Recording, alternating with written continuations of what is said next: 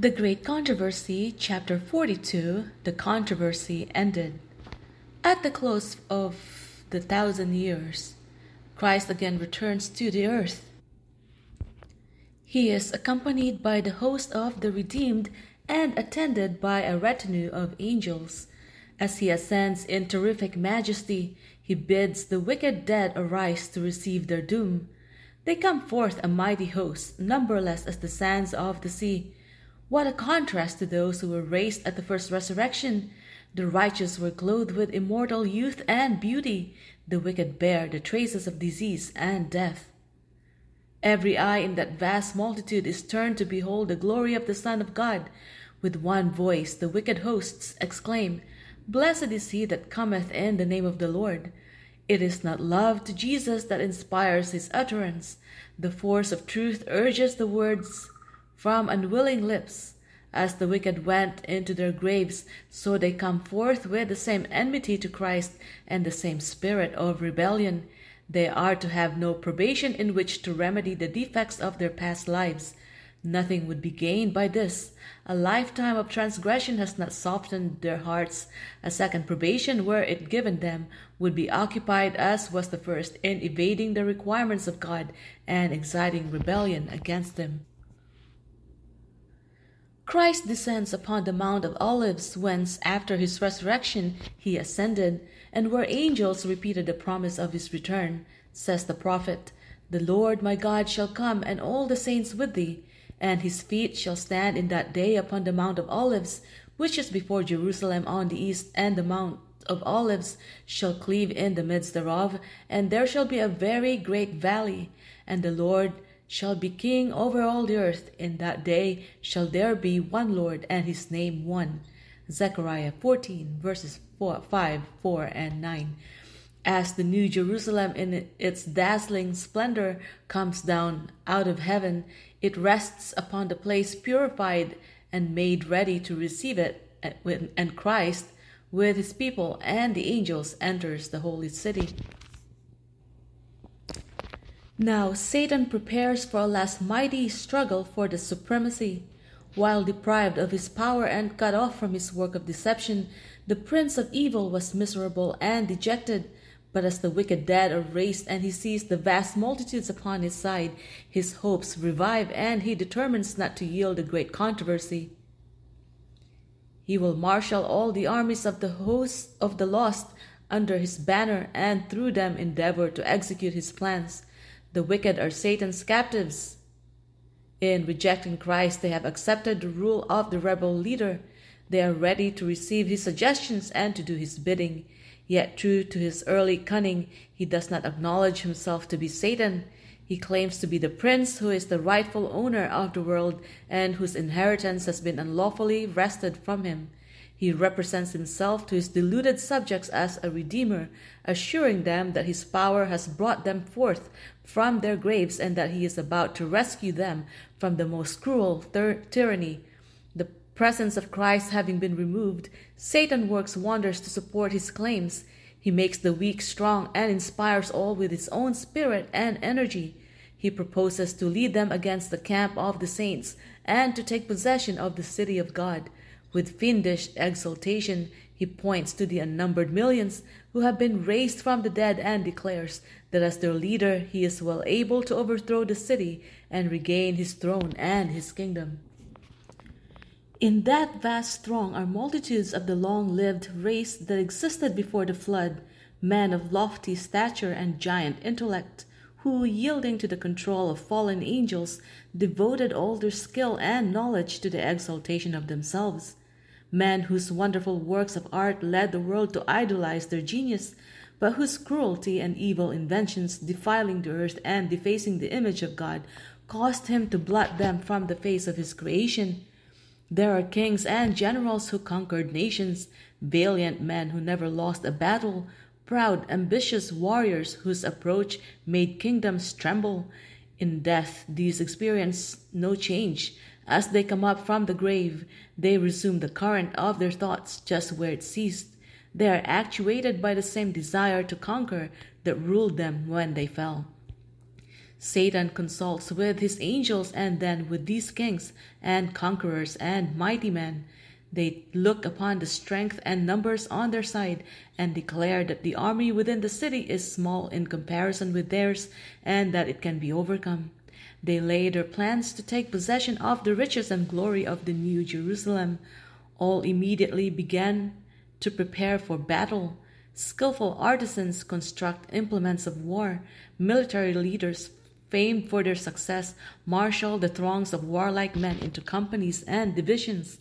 At last, the order to advance is given, and the countless host moves on, an army such as never summoned by earthly conquerors, such as the combined forces of all ages since war began on earth could never equal.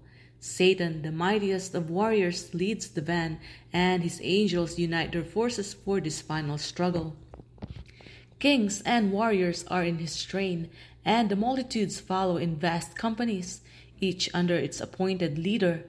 With military precision, the serried ranks advanced over the earth's broken and uneven surface to the city of God. By command of Jesus, the gates of the New Jerusalem are closed, and the armies of Satan surround the city and make ready for the onset. Now Christ again appears to the view of his enemies. Far above the city, upon a foundation of burnished gold, is a throne, high and lifted up. Upon this throne sits the Son of God, of God, and around him are the subjects of his kingdom. The power and majesty of Christ no language can describe, no pen portray. The glory of the eternal Father is enshrouding his Son. The brightness of his presence fills the city of God and flows out beyond the gates, flooding the whole earth with its radiance. Nearest the throne are those who were once zealous in the cause of Satan, but who, plucked as brands from the burning, have followed their Savior with deep, intense devotion. Next are those who perfected Christian characters in the midst of falsehood and infidelity those who honored the law of God when the Christian world declared it void, and the millions of all ages who were martyred for their faith. And beyond is the great multitude, which no man could number, of all nations and kindreds and people and tongues, before the throne and before the Lamb, clothed with white robes and palms in their hands. Revelation 7, verse 9. Their warfare is ended, their victory won. They have run the race and reached the prize. The palm branch in their hands is a symbol of their triumph, the white robe an emblem of the spotless righteousness of Christ, which now is theirs. The redeemed raise a song of praise that echoes and re echoes through the vaults of heaven. Salvation to our God, which sitteth upon the throne, and unto the Lamb. Verse 10. And angels, seraph unite their voices in adoration. As the redeemed have beheld the power and malignity of Satan, they have seen as never before that no power but that of Christ could have made them conquerors. In all that shining throng there are none to ascribe salvation to themselves, as if they had prevailed by their own power and goodness. Nothing is said of what they have done or suffered, but the burden of every song, the keynote of every anthem is salvation to our God and unto the Lamb. In the presence of the assembled inhabitants of earth and heaven, the final coronation of the Son of God takes place.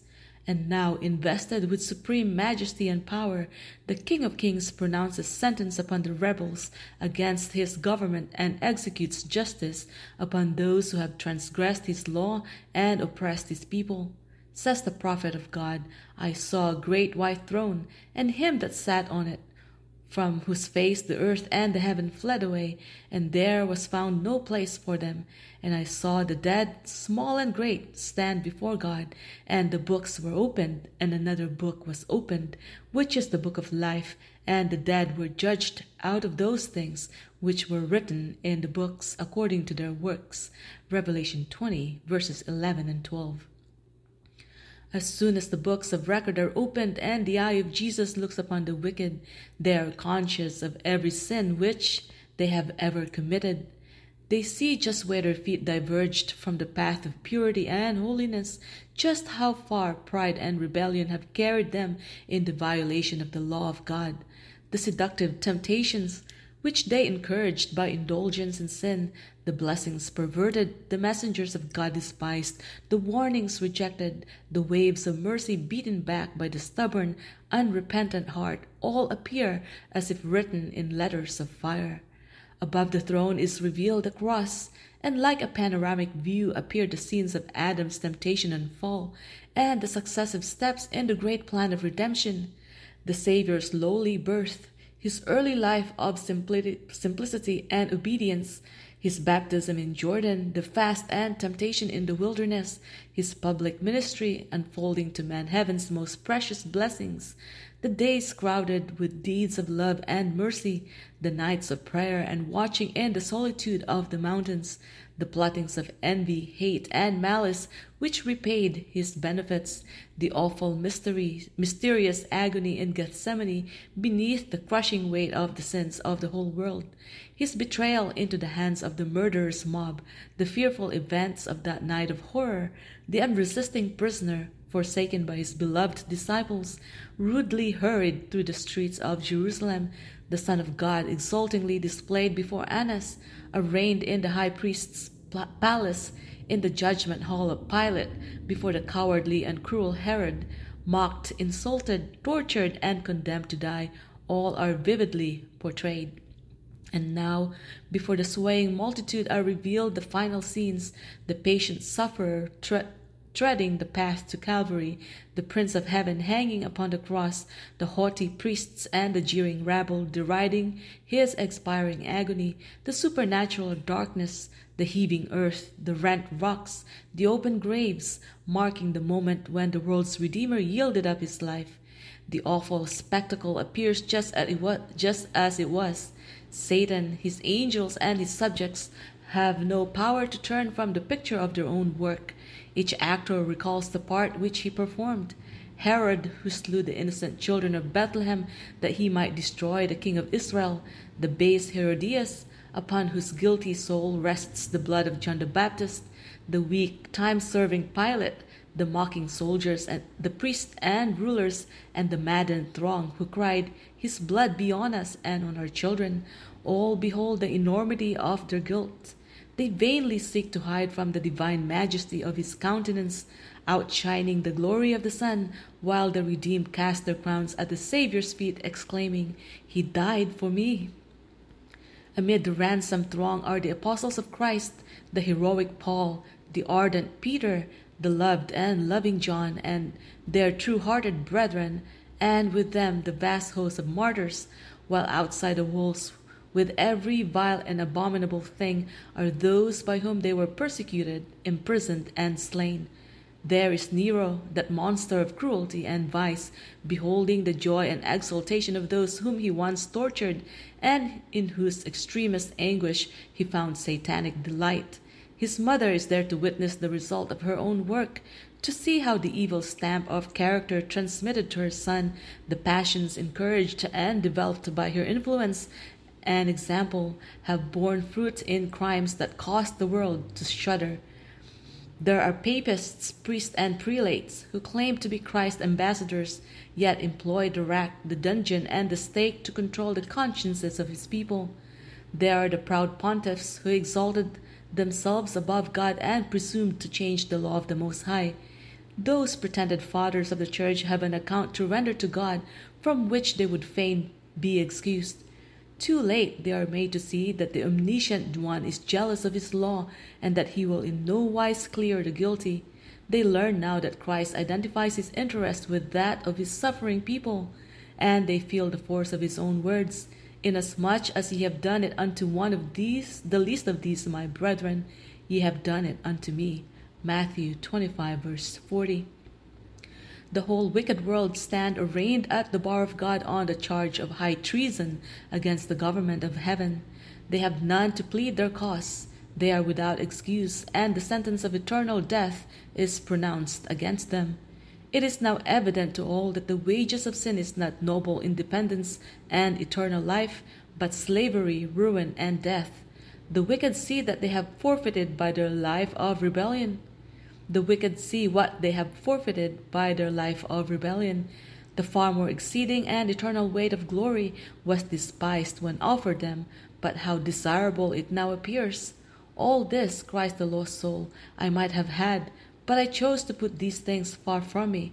Oh, strange infatuation!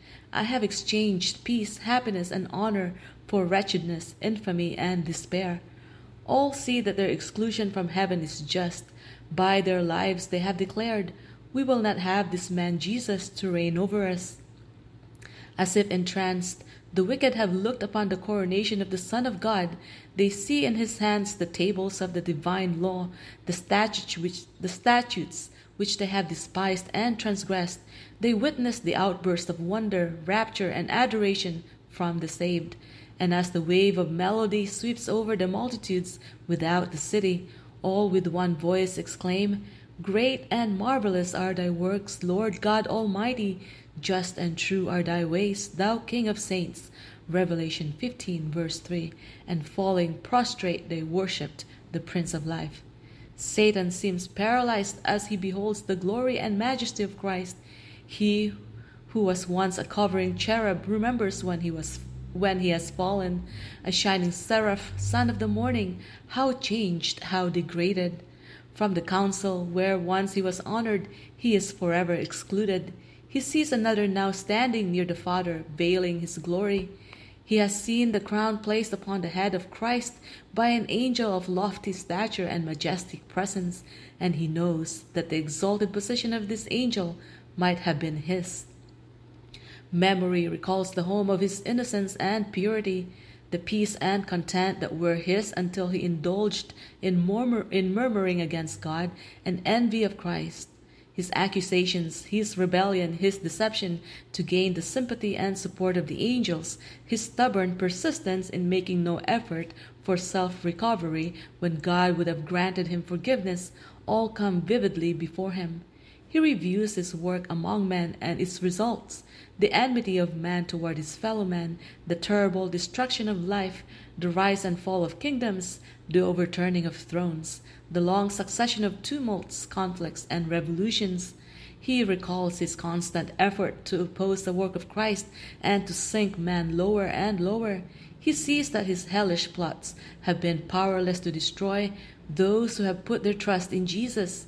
As Satan looks upon his kingdom, the fruit of his toil, he sees only failure and ruin. He has led the multitudes to believe that the city of God would be an easy prey, but he knows that this is false. Again and again, in the progress of the great controversy, he has been defeated and compelled to yield. He knows too well the power and majesty of the Eternal. The aim of the great rebel has ever been to justify himself and to prove the divine government responsible for the rebellion. To this end, he has bent all the power of this giant intellect.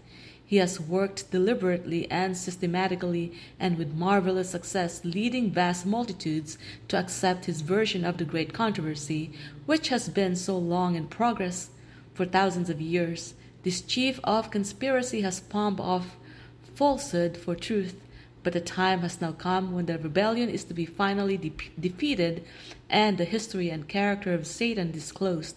In his last great effort to dethrone Christ, destroy his people, and take possession of the city of God, the arch deceiver has been fully unmasked. Those who have united with him see the total failure of his cause.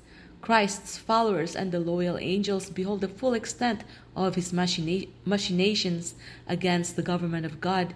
He is the object of universal abhorrence. Satan sees that his voluntary rebellion has unfitted him for heaven. He has strained his powers to war against God. The purity, peace, and harmony of heaven would be to him supreme torture.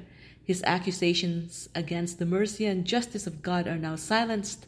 The reproach which he has endeavored to cast upon Jehovah rests wholly upon himself. And now Satan bows down and confesses the justice of his sentence. Who shall not fear thee, O Lord, and glorify thy name? For thou only art holy, for all nations shall come and worship before thee, for thy judgments are made manifest. Verse 4. Every question of truth and error in the long standing controversy has now been made plain. The results of rebellion, the fruits of setting aside the divine statutes, have been laid open to the view of all created intelligences. The working out of Satan's rule in contrast with the government of God has been presented to the whole universe. Satan's own works have condemned him. God's wisdom, his justice, and his goodness stand fully vindicated. It is seen that all his dealings in the great controversy have been conducted with respect to the eternal good of his people and the good of all the worlds that he has created. All thy works shall praise thee, O Lord, and thy saints shall bless thee. Psalm 145, verse 10. The history of sin will stand to all eternity as a witness that with the existence of God's law is bound up the happiness of all the beings he has created. With all the facts of the great controversy in view, the whole universe, both loyal and rebellious, with one accord declare, Just and true are thy ways, thou King of saints. Before the universe has been clearly presented the great sacrifice made by the Father and the Son in man's behalf. The hour has come when Christ occupies his rightful position and is glorified above principalities and powers and every name that is named. It was for the joy that he was set that was set before him that he might bring many sons unto glory that he endured the cross and despised the shame and inconceivably great as was the sorrow and the shame, yet greater is the joy and the glory. He looks upon the redeemed, renewed in his own image, every heart bearing the perfect impress of the divine, every face reflecting the likeness of their King. He beholds in them the result of the travail of his soul, and he is satisfied. Then, in a voice that reaches the assembled multitudes of the righteous and the wicked, he declares, Behold the purchase of my blood. For these I suffered, for these I died, that they might dwell in my presence throughout eternal ages. And the song of praise ascends from the white robed ones about the throne. Worthy is the Lamb that was slain to receive power and riches, and wisdom and strength and honor and glory and blessing. Revelation 5, verse 12.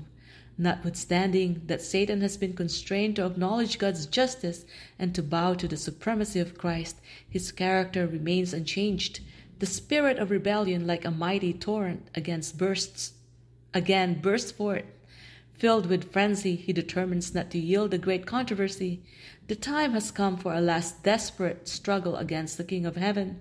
He rushes into the midst of his subjects and endeavors to inspire them with his own fury and arouse them to instant battle.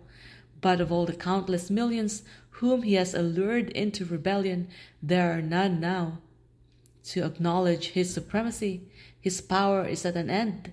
The wicked are filled with the same hatred of God that inspires Satan's that, that inspires Satan, but they see that their case is hopeless, that they cannot prevail against Jehovah.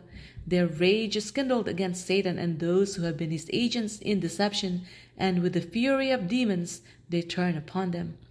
Saith the Lord, Because thou hast set thine heart as the heart of God, behold, therefore I will bring strangers strangers upon thee, the terrible of the nations, and they shall draw their swords against the beauty of thy wisdom, and they shall defile thy brightness, they shall bring thee down to the pit I will destroy thee, O covering cherub, from the midst of the stones of fire. I will cast thee to the ground. I will lay thee before the kings, that they may behold thee. I will bring thee to ashes upon the earth in the sight of all them that behold, that behold thee. Thou shalt be a terror, and never shalt thou be any more. Ezekiel 28, verses 6 to 8, and verses 16 through 19. Every battle of the warrior is with confused noise and garments rolled in blood, but this shall be with burning and fuel of fire. The indignation of the Lord is upon all nations, and his fury upon all their armies. He hath utterly destroyed them, he hath delivered them to the slaughter. Upon the wicked he shall rain quick burning coals, fire and brimstone, and an horrible tempest. This shall be the portion of their cup. Isaiah 9 verse 5, chapter 34 verse 2, and Psalm 11 verse 6. Fire comes down from God out of heaven. The earth is broken up, the weapons concealed in its depths are drawn forth, are drawn forth. Devouring flames burst from every yawning chasm. The very rocks are on fire. The day has come that shall burn as an oven. The elements melt with fervent heat. The earth also, and the works that are therein, are burned up. Malachi 4 verse 1, 2 Peter 3 verse 10.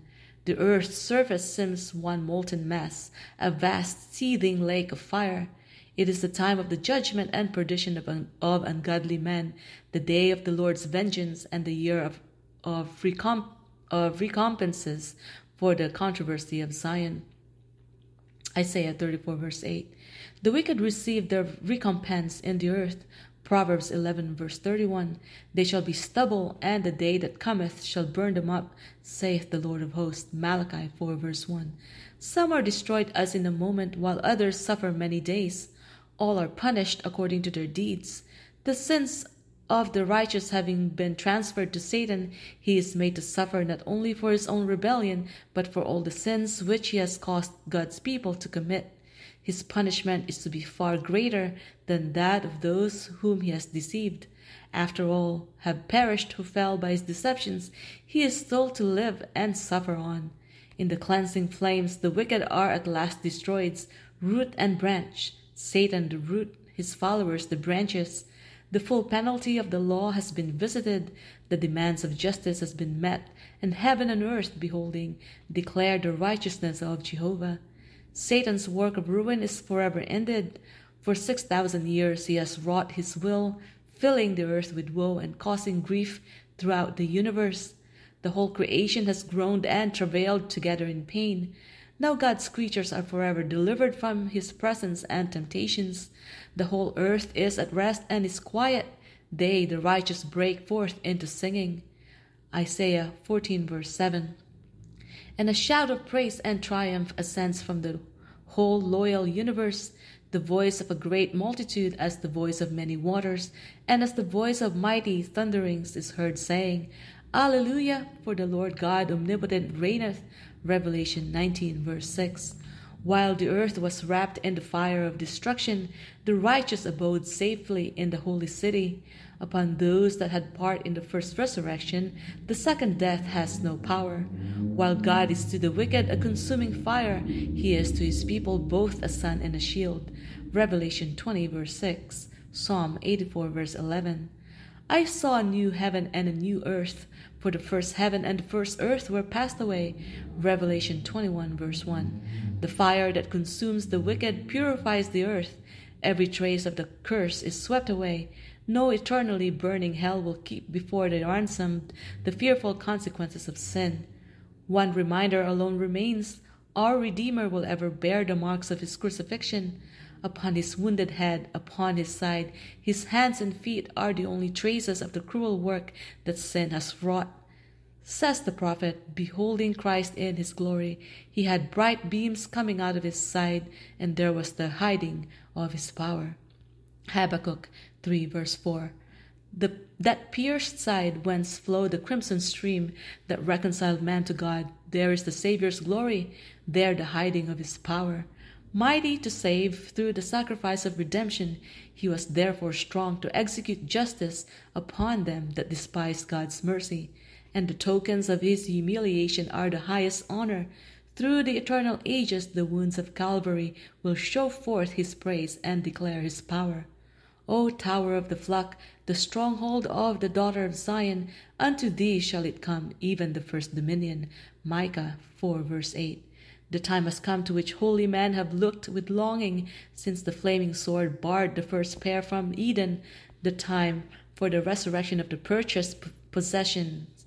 Ephesians 1 verse 14. The earth, original, originally given to man as his kingdom, betrayed by him into the hands of Satan, and so long held by the mighty foe, has been brought back by the great plan of redemption. All that was lost by sin has been restored. Thus saith the Lord, that formed the earth and made it, he hath established it, he created it not in vain, he formed it to be inhabited. Isaiah 45, verse 18. God's original purpose in the creation of the earth is fulfilled as it is made the eternal abode of the redeemed. The righteous shall inherit the land and dwell therein forever. Psalm 37, verse 29. A fear of making the future inheritance seem too material has led many to spiritualize away the very truths which led us to look upon it as our home.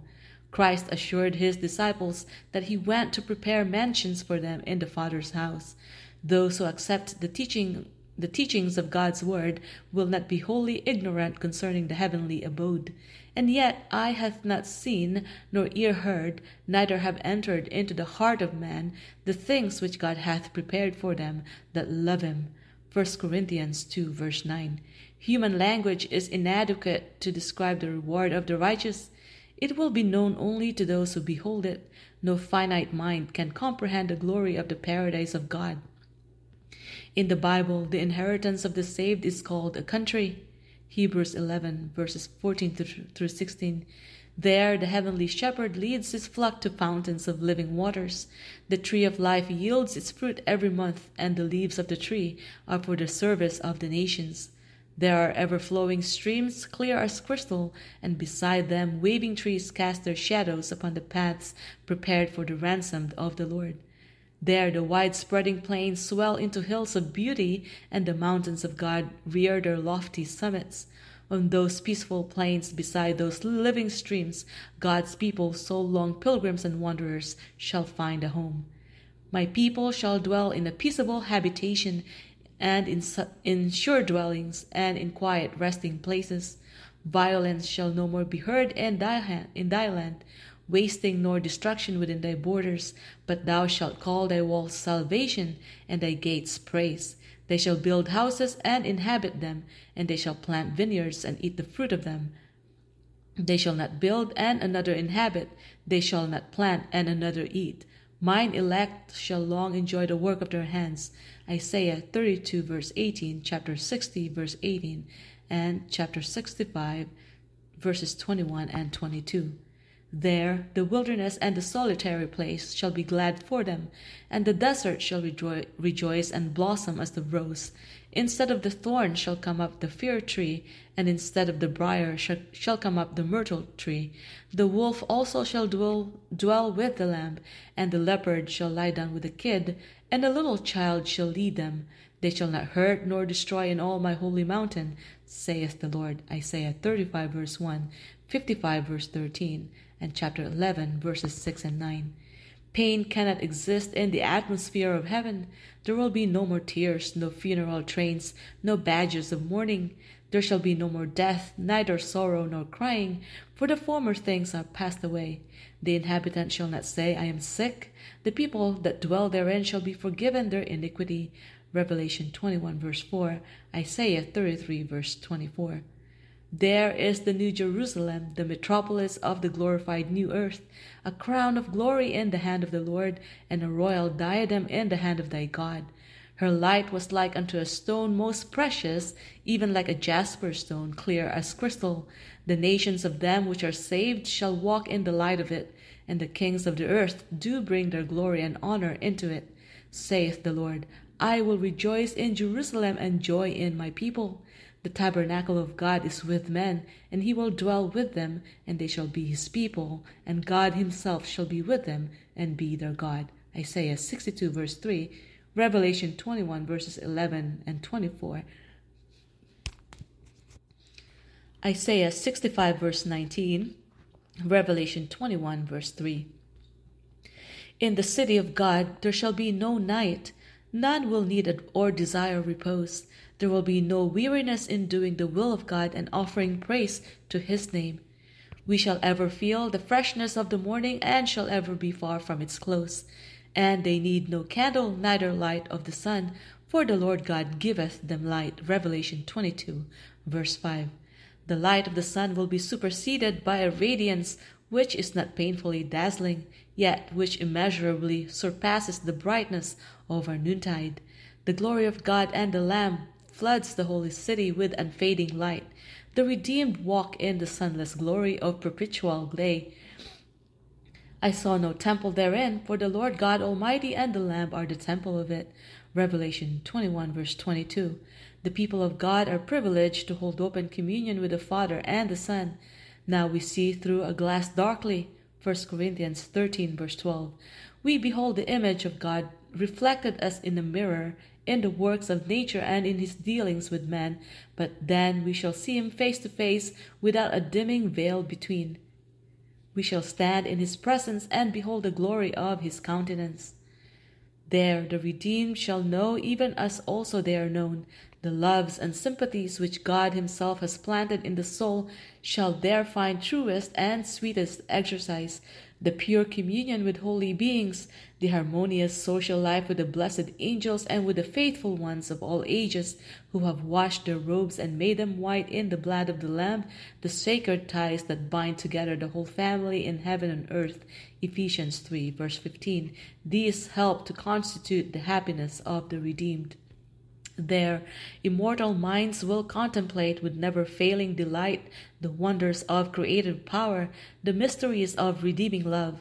There will be no cruel, deceiving foe to tempt to forgetfulness of God.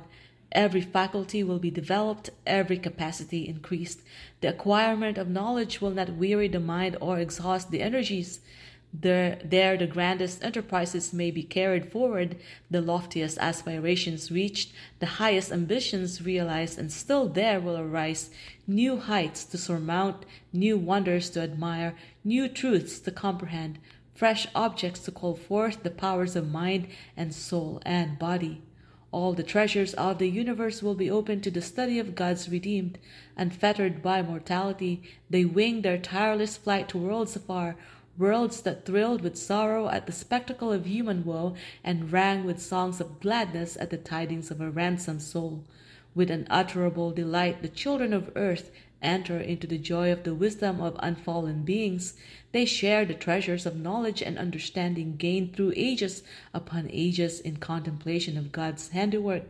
With undimmed vision, they gaze upon the glory of creation, suns and stars and systems all in their appointed order, circling the throne of deity. Upon all things, from the least to the greatest, the Creator's name is written, and in all are the riches of his power displayed. And the years of eternity as they roll will bring richer and still more glorious revelation of God and of Christ. As the knowledge is progressive, so will love, reverence, and happiness increase. The more men learn of God, the greater will be their admiration of His character, as Jesus opens before them the riches of redemption and the amazing achievements in the great controversy with Satan. The hearts of the ransomed thrill with more fervent devotion and more rapturous joy. They sweep the harps of gold, and ten thousand times ten thousand and thousands of thousands of voices unite to swell the mighty chorus of praise and every creature which is in heaven and on earth and under the earth, and such as are in the sea, and all that are in them, heard I saying, Blessing and honor and glory and power be unto him that sitteth upon the throne and unto the Lamb for ever and ever. Revelation 5, verse 13. The great controversy is ended. Sin and sinners are no more.